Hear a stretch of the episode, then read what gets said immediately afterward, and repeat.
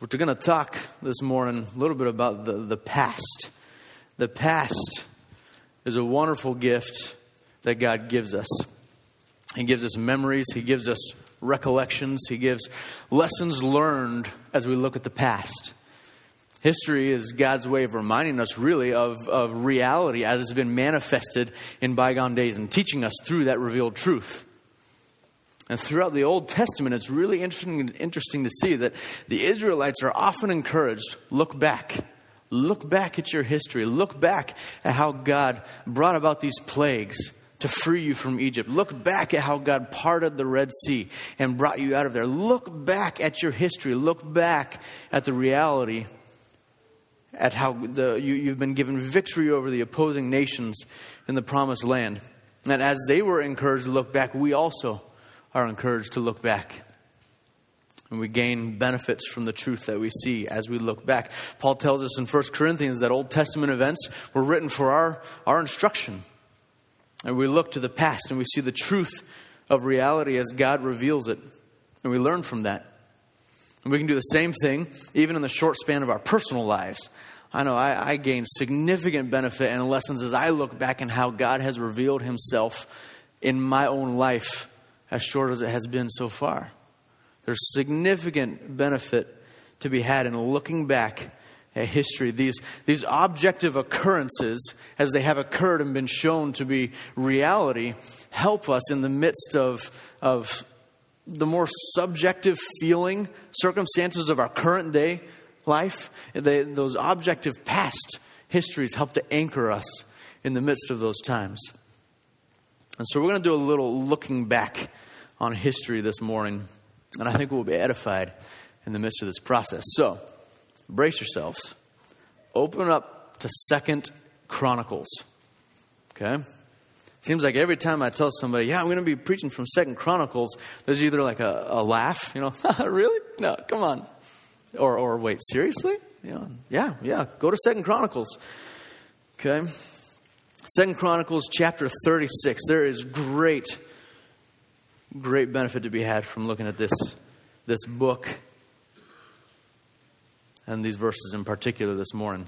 So Second Chronicles as a book really is paired with First Chronicles. It's the book of Chronicles. Okay, uh, it's one of the later books that was written post exile. Okay, it was written late in the history of Israel, probably around 500 BC, and it was definitely written looking backwards at history. Okay, and chronicling the events with specific goals. Some of these goals for the book of Chronicles included tracing the Davidic house Okay, specifically looking at the tribe of Judah and the Davidic house as, as God worked in that history. Um, it's both a drama and a tragedy as kings follow the Lord or disobey the Lord, and God deals with the nation um, respectively. And then a second theme would be focusing on the relationship between Judah's worship of God and their attendant circumstances. Okay, as they sought to obey the prescriptions of the Lord, then God dealt with them accordingly. As they disobeyed the Lord and followed kings in that regard, then God dealt with them accordingly, either blessing or cursing.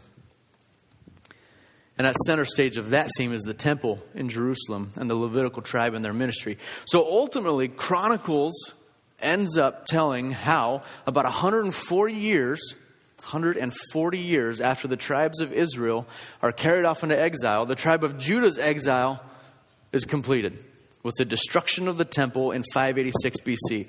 So we're in Second Chronicles chapter 36. We're going to read right now as a preface verses 15 to 21. It says this The Lord, the God of their fathers, sent word to them again and again by his messengers because he had compassion on his people and on his dwelling place.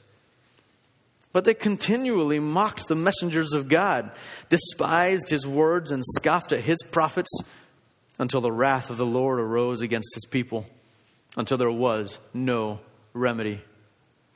Therefore, he brought up against them the king of the Chaldeans, who slew their young men with the sword in the house of their sanctuary, and had no compassion on young man or virgin, old man or infirm. He gave them all into his hand all the articles of the house of God, great and small, and the treasures of the house of the Lord and the treasures of the king and of his officers. He brought them all to Babylon.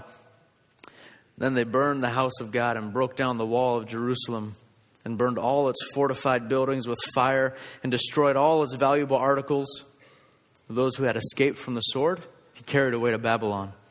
And they were servants to him and to his sons until the rule of the kingdom of Persia to fulfill the word of the Lord by the mouth of Jeremiah, until the land had enjoyed its Sabbaths. All the days of its desolation it kept Sabbath until 70 years were complete. So, if the chronicler had stopped there, what we would have there is an only slightly hopeful end to really a, a heartbreaking and troubling story of Judah, their kings, their people, their faithlessness, their ultimate destruction. But the chronicler finishes with the two verses we're going to study today. And in so doing, he exalts God in magnificent ways with the original purpose of reminding Israel of God's power and his faithfulness and his rule as they're evidenced through his working in their history. And I think seeing God revealed in this way, as the one with the ultimate authority and power, as revealed in four areas, as we'll see, will likewise encourage us. So let's read our passage now.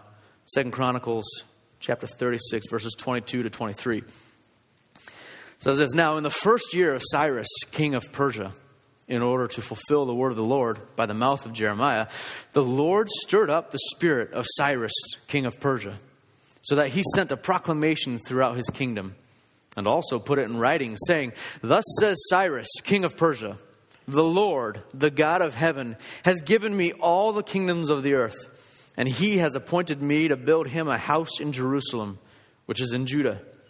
Whoever there is among you of all his people, May the Lord his God be with him and let him go up. Let's pray together. Lord, we ask for your help here. We ask for the work of your Spirit to enlighten us. Lord, I ask for the help of your Spirit to be clear in communication, to be clear in thought and expression. Lord, and that uh, what, what is heard and understood would be the truth of your word so that you are magnified, you are glorified, we are edified and built up and convicted and encouraged. And Lord, that we walk out this morning extolling and praising you. Please accomplish that this morning for your name's sake and through the work of your Spirit. In Jesus' name, amen. So, in the beginning of this passage, we see a, a time preface to the main point of the passage in the first year of King Cyrus, in order to fulfill the word of the Lord as spoken by Jeremiah, God takes action. And that action specifically, uh, he takes action specifically because of a timeline that he has established years ago when this certain man named Cyrus wasn't, wasn't even born, wasn't around. So it's important as we even read in the first year of King Cyrus, in order to fulfill the word of the Lord. There's an idea there, there's a concept that God is in control, that God is orchestrating something. He says, Now's the time.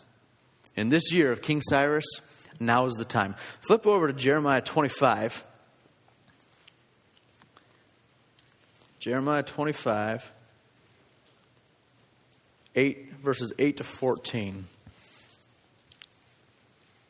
as we see God revealed through what has happened in the past. Jeremiah 25, verses 8 to 14 says this Therefore, thus says the Lord of hosts, because you have not obeyed my words. Now, it's important to remember Jeremiah was pre exile, right? So this is, this is decades prior to the writing of the Chronicles, okay? Decades prior to Cyrus. In verse 8, the Lord of hosts says, Because you have not obeyed my words, behold, I will send and take all the families of the north, declares the Lord, and I will send to Nebuchadnezzar, king of Babylon, my servant, and will bring them against this land and against its inhabitants and against all these nations round about, and I will utterly destroy them and make them a horror and a hissing and an everlasting desolation. Moreover, I will take from them the voice of joy and the voice of gladness, the voice of the bridegroom and the voice of the bride, the sound of the millstones and the light of the lamp. This whole land will be a desolation and a horror, and these nations will serve the king of Babylon 70 years. Then it will be, when 70 years are completed, I will punish the king of Babylon and that nation, declares the Lord, for their iniquity and the land of the Chaldeans, and I will make it an everlasting desolation. I will bring upon that land, Babylon, all my words which I have pronounced against it, all that is written in this book, which Jeremiah has prophesied against all the nations. For many nations and great kings will make slaves of them, even them, and I will recompense them according to their deeds and according to the work of their hand. So, what we're seeing here is that God, God is the ruler over the course of time. God dictates the course of time. That is in his control, that is under his dominion, that is under his domain. God is the ruler over the course of time. As you look back in Second Chronicles, verses 8 to 11 of what we just read have happened here in Second Chronicles. Towards the end of Kings and Chronicles, it tells us how Nebuchadnezzar had done the very thing that God prophesied that he would ask and bring Nebuchadnezzar to come and do. He's destroyed Jerusalem, he's destroyed the temple, and he's deported the populace of Judah. And so, as far as the Israelites themselves are concerned, their way of life, their culture, their, their, their presence as a people, as a nation on this earth, it's done.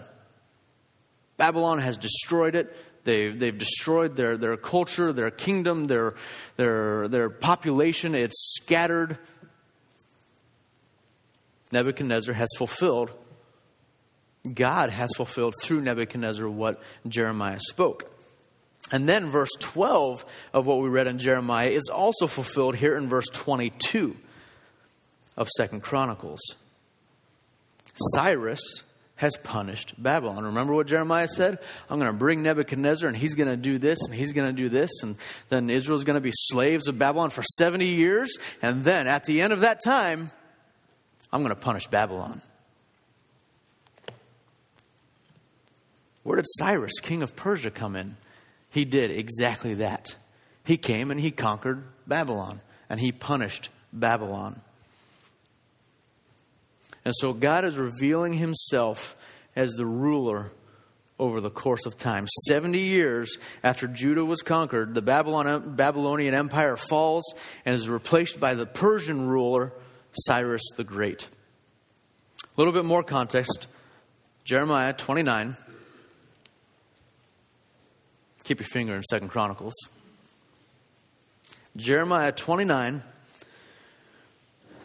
verses 10 and 11. And this would be helpful even to put verse 11 into context a little bit. Jeremiah 29, verse 10 says this For thus says the Lord, when 70 years have been completed for Babylon, I will visit you and fulfill my good word to you, to bring you back to this place. For I know the plans that I have for you, declares the Lord plans for welfare and not for calamity, to give you a future and a hope. So again, God has promised through Jeremiah that 70 years after Babylon begins to rule, God promises 70 years after that, I'm going to visit you. I'm going to visit Judah. I'm going to fulfill my word to them, and I'm going to bring them back to the land. Why? Because I know the plans that I have for you plans to prosper you. That's what the Lord spoke to Israel before Cyrus was even born before the exile had happened, God said, I rule time. This is going to happen, and this is going to happen. And now we're seeing it happen. Now, in the first year of Cyrus, king of Persia, in order to fulfill the word of the Lord by the mouth of Jeremiah. So, exactly what God had spoken is happening. 70 years have passed from stage one of the exile and captivity, and this timeline is absolutely under the control of God. He has punished the Babylonians as he promised, and we will find that he's going to fulfill his promise to restore Judah to their land also, all within the prescribed timeline. So, talk about feeling. Put yourselves into the Israelite shoes for a moment. Talk about feeling like life circumstances are out of your control. Okay? I mean, we, we tend to feel like sometimes our life is out of control.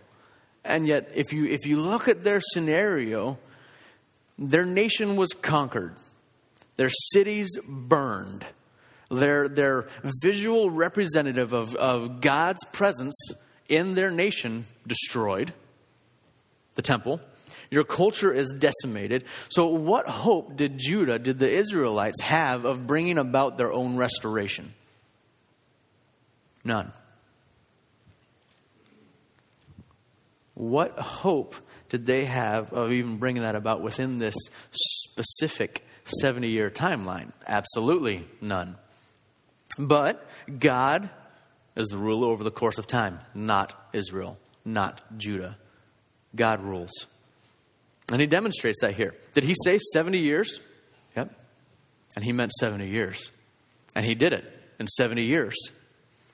He makes it happen in the first year of the reign of King Cyrus in order to fulfill the word as spoken by his prophet Jeremiah. So, I mean, we, we read passages like this, and sometimes we just whoosh, go right over. But think about all that went into that phrase.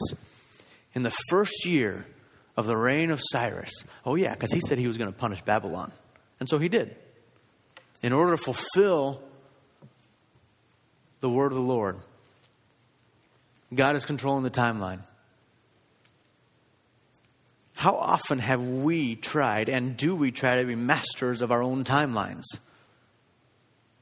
To dictate what will happen and what we think should happen, and, and and say that, well, I'm going to accomplish this. For example, I will be married by such and such a time.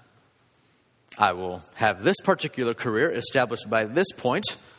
I will have X number of children by so many years into our marriage, and I will be able to retire by the age of so and so, and will plan on dying just before my very preferred birthday. That's practically what a lot of us do. But then our house of cards comes crashing down around us when we don't find the one by the time that we had slated. When our career takes that downward turn that we weren't expecting, we didn't foresee, and we didn't think we deserved it. When we find we're unable to have children. When the stock market crash decimates our retirement funds. When we find that we're, we're going to die prematurely. See, God is the ruler over the course of time. Amen. And so we have to trust that into His hand. As God's plan is for events to unfold, they unfold. And they're not going to unfold in any other sort of way. If he has said that something will be, it will be, according to his timing and his plan. Because no man dictates God's timeline, God dictates man's timeline. And so, with that introductory comment demonstrating the Lord's rule over the course of time, the chronicler then moves on to show that Lord as ruler over the hearts of men. We see the next phrase there. The Lord stirred up the spirit of Cyrus king of Persia, so that he sent a proclamation throughout his kingdom and also put it in writing. So God sovereignly moves in the heart, in the innermost being of Cyrus, who is a pagan ruler of a pagan empire. And by so doing, God drives this, this pagan king to action. We need to get to know Cyrus a little bit before we continue. He was literally the ruler of the largest empire in the world at that point in time. He had ascended to that position by taking the throne of his father, and then going and taking the throne of his grandfather, and then going and conquering Lydia, the capital of Sardis, which opened up a whole kingdom to him there, and then by going on and attacking Babylon, as we know, and taking over that kingdom. So by that time, he'd carved out an empire that stretched from modern day India to Greece and then down south to Egypt. And so basically, he was a military leader who overthrew three kingdoms, was the acknowledged ruler of the world. He was no pushover. He had control of his life. He had strategy, he had purpose, he had determination, he had direction, he had vision, he had his kingdom, and he had certainly the mental faculties to bring all that about. But God stirred up this man's spirit. His, his emotional and mental core. Okay, this is not even some sort of vague term of, of, of something off. This is, this is his very, his very thoughts, his very will, his very uh, intention. And literally, God awakened it, roused it up, said, Wake up, Cyrus. I have something I need you to do. Here's what it is. Now, one of Cyrus's acknowledged political strategies was to return captives of other nations to their homeland homeland, thinking that content vassals are easier vassals to control. Makes sense in some ways. Yet it was God who awakened that strategy and motivated Cyrus to act. The Hebrew here is very clear. There were very clear ways to say that Cyrus decided to do such and such. But it's also very clear that God acted upon Cyrus, resulting in action on his part. Now, this is a little hard to, to reconcile in some ways because we want to think that, that um, our hearts are ours. Okay? It's somewhat akin to the idea of the Lord hardening Pharaoh's heart. I mean, how, how does that reconcile? We know that we make choices. We know that we're responsible for those choices and the consequences of them. And yet, even the hearts of men are subject to the sovereign rule of God. So I have to confess, how to reconcile that, I'm not exactly sure. Maybe Pharaoh's heart was inclined toward hardness, and Cyrus's heart inclined this way, this, towards this action. But the biblical statement of fact is that with our ability to make decisions and accept the consequences of those decisions and actions, God is sovereign over the hearts of men.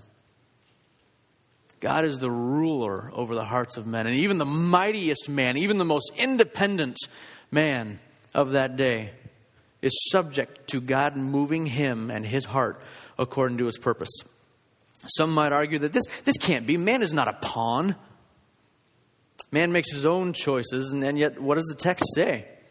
And since we're Mission Road Bible Church, we look at what the Bible says and we force ourselves, as uncomfortable as it can be, to submit to that because God spoke. And to further nail it down, the Bible actually does present Cyrus as a sort of a pawn in a good way. But if you look at Isaiah 44 28, turn over there. Isaiah 44 28. 8. In the midst of the Lord and his proclamation to Israel about his sovereign rule over all things, God says this Isaiah 44, verse 28. It is I who says of Cyrus, wait, wait, wait, wait, wait. Cyrus isn't even around yet. That's the point.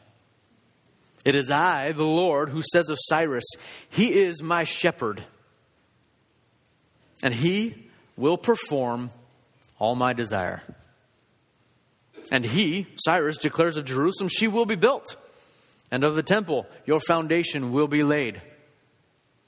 Does that sound at all like a, a piece of, of God's sovereign plan that He is planning to, to put into play at some point in the future? That man has no control over and yet God has absolute rule over? That sounds like that to me. Sorry, that was totally stream of consciousness. That may not have made much sense to you. God is working even then to put Cyrus into play when Cyrus is not a part of the picture. The situation that God is going to utilize Cyrus in has not occurred, and yet God, being the ruler over time and the ruler over the hearts of men, carries this out. In fact, he, he planned it out to a T 70 years. Check. Cyrus, his shepherd, in place. Check. God punishes Babylon. He stirs up the heart of the emperor of the known world to do the Lord's desire. And he demonstrates his absolute rule in the midst of both of these things. I ask you, what heart, soul, or spirit is beyond the stirring of the Lord? None. Good answer. What about your disagreeable boss? Good answer. What about your cantankerous neighbor? Some of you, maybe. What about your wayward child or your unkind spouse? God is the ruler over the hearts of men. But how many of you can join me in saying that the first response to many of the difficulties that we encounter in relationships is completely self oriented? We ask, okay, how can I persuade this neighbor to stop abusing my family or my property? We say, uh, How can I manipulate the situation I'm in so that my boss looks more favorably on me? How can I change the outcome of what I see happening in my kid's life? If only I had done this. Ooh, maybe if I do this. But this response depends on powerless, incapable people to affect the hearts of men. We don't rule the hearts of people. God does. And so, what we see here in this passage is an absolutely clear demonstration of Proverbs 21, verse 1. The king's heart is like channels of water in the hand of the Lord. He turns it wherever he wishes. I want, I want the king's heart to go this way. He turns it. I want the king's heart to go this way. He turns it. Just like a channel of water. Just like you direct that. And so here in Second Chronicles, we are reminded that God is ruler over the emotional and volitional centers of men. And as a result, I think we're, we're to be stimulated to turn to God whenever the hearts of men come into our lives and our interactions. Whenever the heart of man is involved in where we're at, we need to turn to the Lord. We have to cease that independent first response and instead make our course of action a plea to the one who rules the hearts of men. God, please work in this situation. Work in this person's heart. Change them as only you can. Change me as only you can. You are the rule of hearts, so please move me, move them in this regard. But see, so often our first response is maybe if I say, do, present, but God is the ruler. And so we see, according to God's timeline, he then sovereignly stirs up the heart of Cyrus to take action to accomplish God's desire. And so now, in Cyrus's actual action, we see more characteristics of God's rule revealed. We see that God is not only the ruler of the course of time, He's not only the ruler over the hearts of men, but He is the ruler over the powers of the earth. Look at verse 23. Thus says Cyrus, king of Persia. Okay, now where's he sending this? He's sending a proclamation throughout his kingdom. So you've got you've got you've got these essentially these proclaimers walking around throughout his kingdom, proclaiming this message, and he puts in writing, saying, "Thus says King of Persia, the Lord." Yahweh, the God of heaven, has given me all the kingdoms of the earth, and he has appointed me to build him a house in Jerusalem, which is in Judah. Cyrus acknowledges that this, this Yahweh, this Lord, has tasked him with a job to do. Yahweh has literally placed a duty upon him, a burden. It has that idea of, of, of being a, having a burden placed upon you that you have to execute to get that burden off. The God who had the authority to make him king over such a vast empire is the same God who has given him this responsibility to perform. He must build him a house in Jerusalem, which is in Judah. Sounds a little reminiscent of what uh, Jeremiah said. I'm not sure that this suddenly means that Cyrus had gotten converted. I, I don't think he was a believer in Yahweh. I'm not sure that it entirely means that he didn't, But we know Cyrus had interaction with Daniel, who was one of uh, his counselors after Belshazzar's infamous downfall. And I have no doubt that Daniel was faithful to proclaim the greatness of Yahweh to the kings that he served. But this situation is also potentially just another political strategy on the part of Cyrus in some ways. He may not have even been aware of the depth of truth that he was communicating. There's a, an archaeological find called the Cyrus Cylinder and on it, it demonstrates that Cyrus's strategy was to um, give honor to the God of the people that he conquered. So when he walked into Babylon as the conquering king, he said, Marduk, the God of Babylon, has seen fit to give me this day, you know, the, the kingdom. And, and Marduk has, has made this come about for me.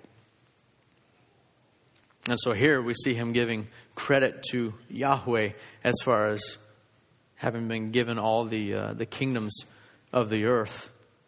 So Cyrus could be simply, in his own mind, name dropping Yahweh for the sake of currying favor with the Israelites as they return, again, thinking, hey, happy vassals are good vassals.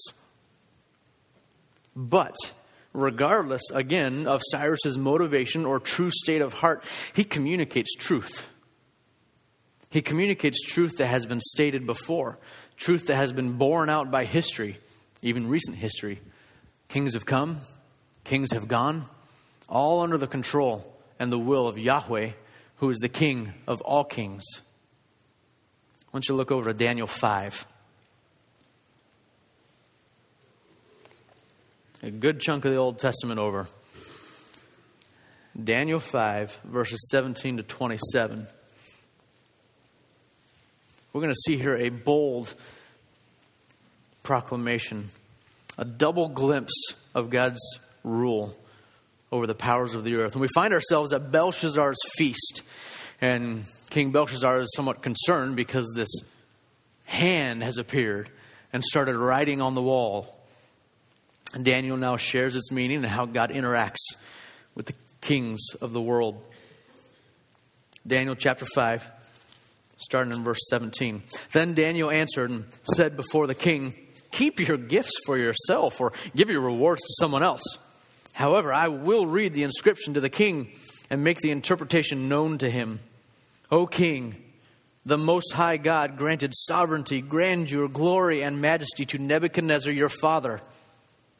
Because of the grandeur which he bestowed on him, all the peoples, nations, and men of every language feared and trembled before him. Whomever he wished, he killed, and whomever he wished, he spared alive. And whomever he wished, he elevated, and whomever he wished, he humbled.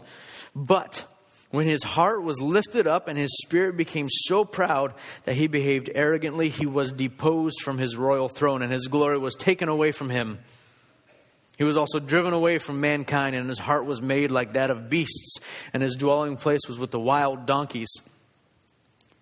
He was given grass to eat like cattle and his body was drenched with the dew of heaven until he recognized that the Most High God is ruler over the realm of mankind and that he sits over it whomever he wishes.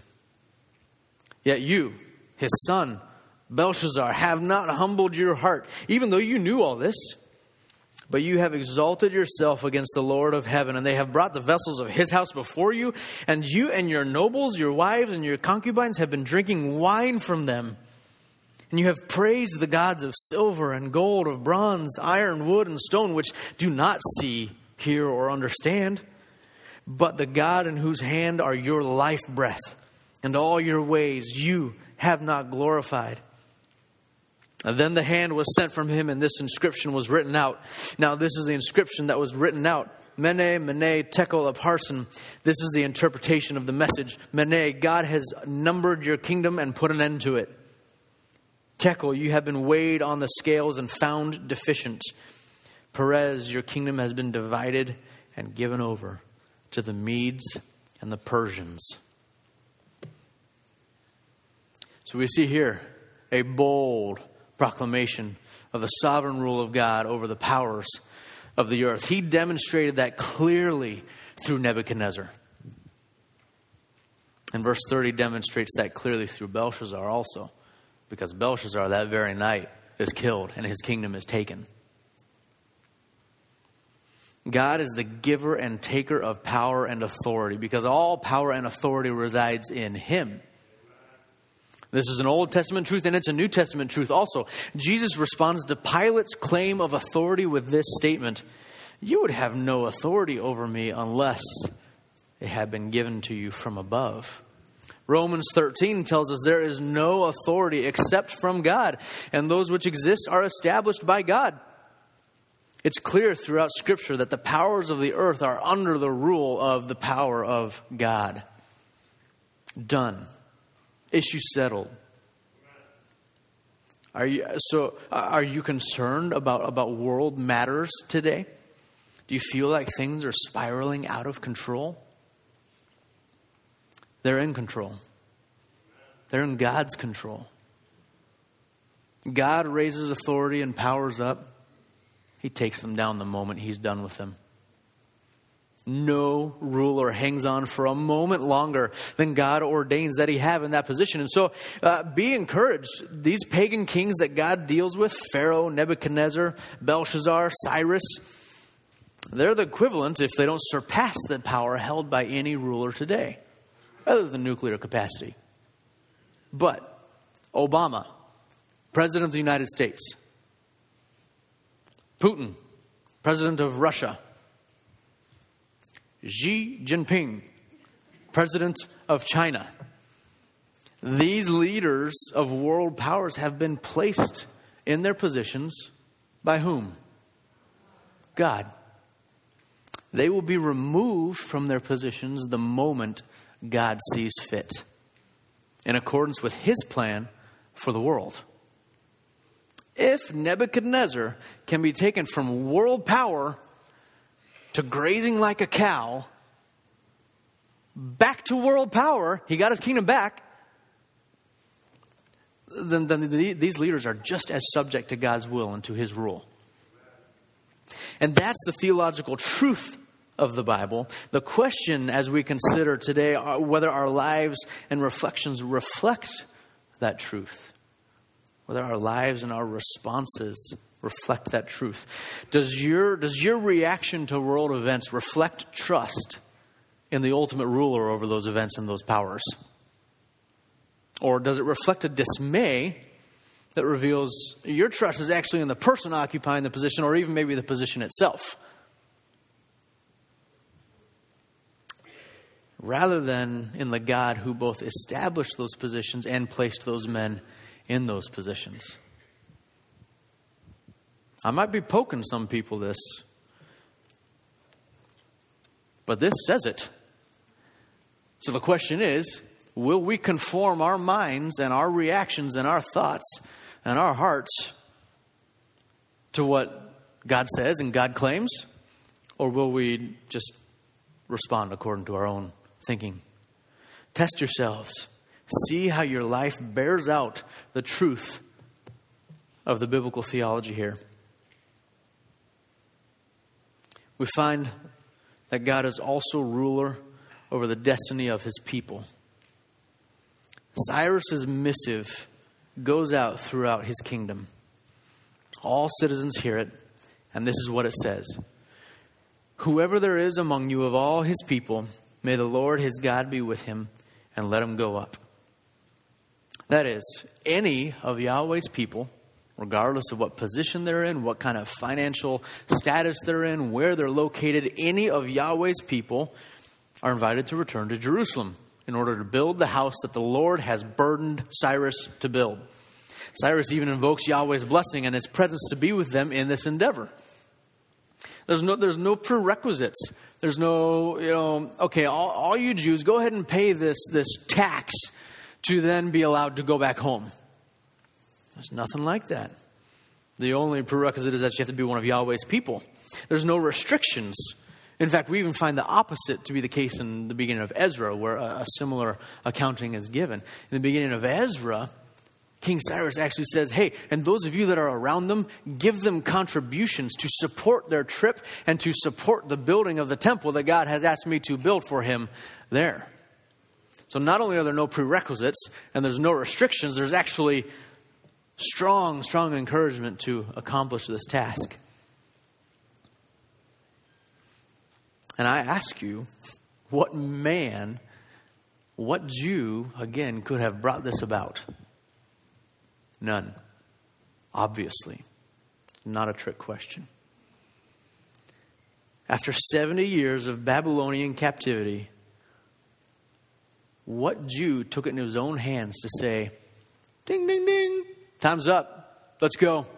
Cyrus, you got to let us go. Nobody did. Their destiny wasn't in their own hands.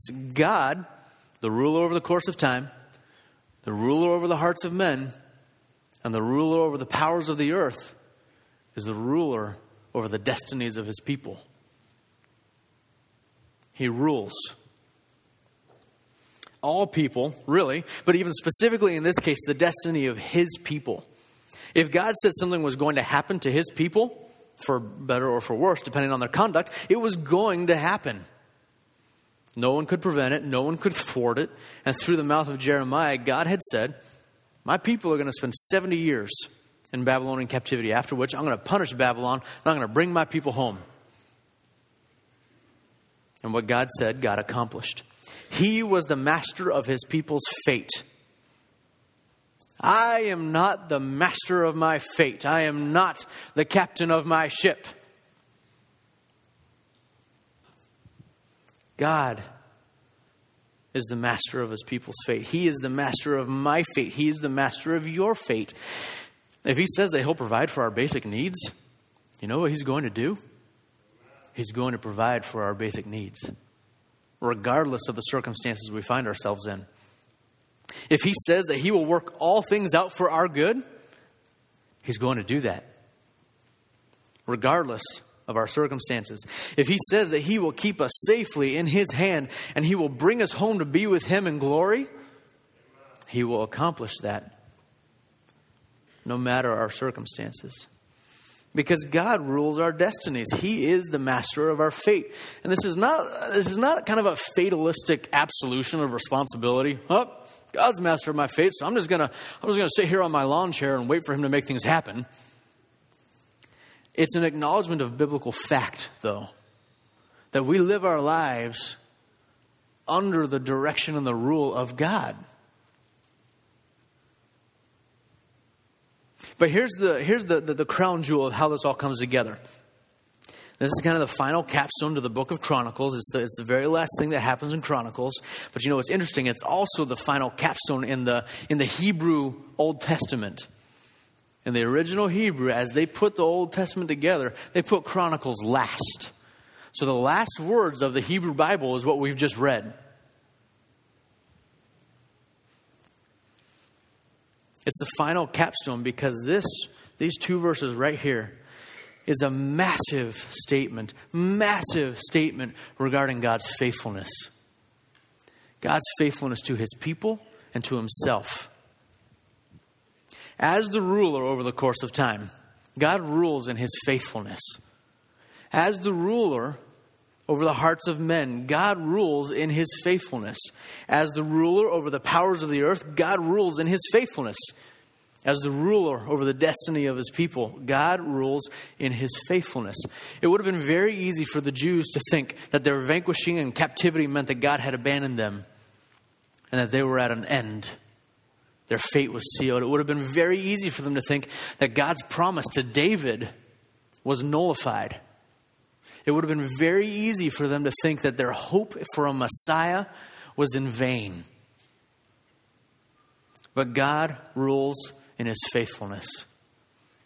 And so, this, the very end of the Hebrew Bible, is the capstone saying that despite all of this, God rules, and his rule is characterized by his faithfulness. God had not abandoned them. His promise was not nullified. The hope of a Messiah was not in vain. Why? Because God is faithful. And He is the ultimate ruler who has the power to be absolutely faithful. I was thinking, try, trying, to, trying to think of a concrete example of how this has played out, and even practically how, how it can play out in our lives. And there's an interesting contrast between Abraham and David. This is not characteristic necessarily of, of them as men per se, but just situations that happen in their life. Abraham walks out by faith, right? But then think of the promise that God made to Abraham to give him an heir, to give him a son through whom he'll give him, uh, his people will be, be like a multitude of the stars, and all nations will be blessed through him, right? That's a big promise. What did Abraham do with that? Did he trust the course of time to God? Or, as Abraham got older and Sarah got older and nothing had happened, Abraham decided, you know, I think, I think God might, I don't know, maybe he forgot, maybe he's not quite in control. Maybe I should just take things into my own hands and take my destiny into my hands and take the course of time into my own hands and go ahead and have a child with, with my, uh, my servant. And the result was Ishmael. And do you, do you know what the result of Ishmael was? Like the vast multitude of Israel's enemies. And contrast that. Okay, and I know Abraham's the father of faith and great example. That's just a scenario, okay? But contrast that with David. David was anointed king as a young man. He was anointed king, and then he went and served King Saul as a musician and as an armor bearer. And then he became good friends with Jonathan, and then he started to have all these heroic uh, victories, and the people's approval ratings of him went way up, and and uh, and yet, David said, "This timeline is in God's control." My destiny is in God's control. He had opportunities to kill Saul. He had opportunities to take over the kingdom. He had opportunities to take his own fate, as it were, into his hands and to make things happen according to a much earlier timeline. It was about it was it was probably about 15 years between David's anointing and his actual coronation as king. And so 15 years and with many opportunities to to just do his own thing he said, No, no, no. Saul, he's God's anointed. When God wants to, when God wants to make this transfer happen, God will make it happen. That's not for me to do. And, and look, look at, look at just the, the, the evidence of, of where that ability to trust God's rule got them. It's very concrete example of in the midst of those scenarios, in the midst of looking at life and saying, How does my theology inform me in this decision and in this direction and in what I desire? Abraham failed in that regard in that time, and David succeeded in that time, and and um, we can see that. But you know what's what's interesting, even as I thought that illustration through further, was look at all the revelation that David had in terms of knowing God. David had the, had the Torah, he, he had the, the, the Spirit of the Lord with him, and that, that knowledge of God, I'm convinced, was one of the things that helped him to respond in that way. And so, look at all the revelation of God that we have. And so, how much more should we know and trust and act accordingly with what God has said, who He is, and what He's going to do? So we take a similar lesson away this morning of what the chronicler wanted the Hebrews to understand. We, we become one of God's people through the sacrifice and resurrection of Jesus Christ. When we're adopted into his family, our sins are forgiven, our lives are submitted to his lordship, then we know we're a part of his people. And so, no matter our circumstances, God's ultimate rule reigns. And part of his, as part of his people, his faithfulness has significant and special impact on us. And so, when we think that we've been abandoned, or that hope is lost, or we must take things into our own hands, remember, God is the ultimate ruler of all these things. And he is faithful in the midst of that rule. Let's pray, and then we'll close with a song together. Father in heaven, we exalt you, we magnify you. You are the King of Kings, you are the Lord of Lords, you are the only one who has the capacity to give and to take power and authority. We know that you are in control. Lord, thank you for drawing us to yourself. Thank you for adopting us into your family if we trust in Christ.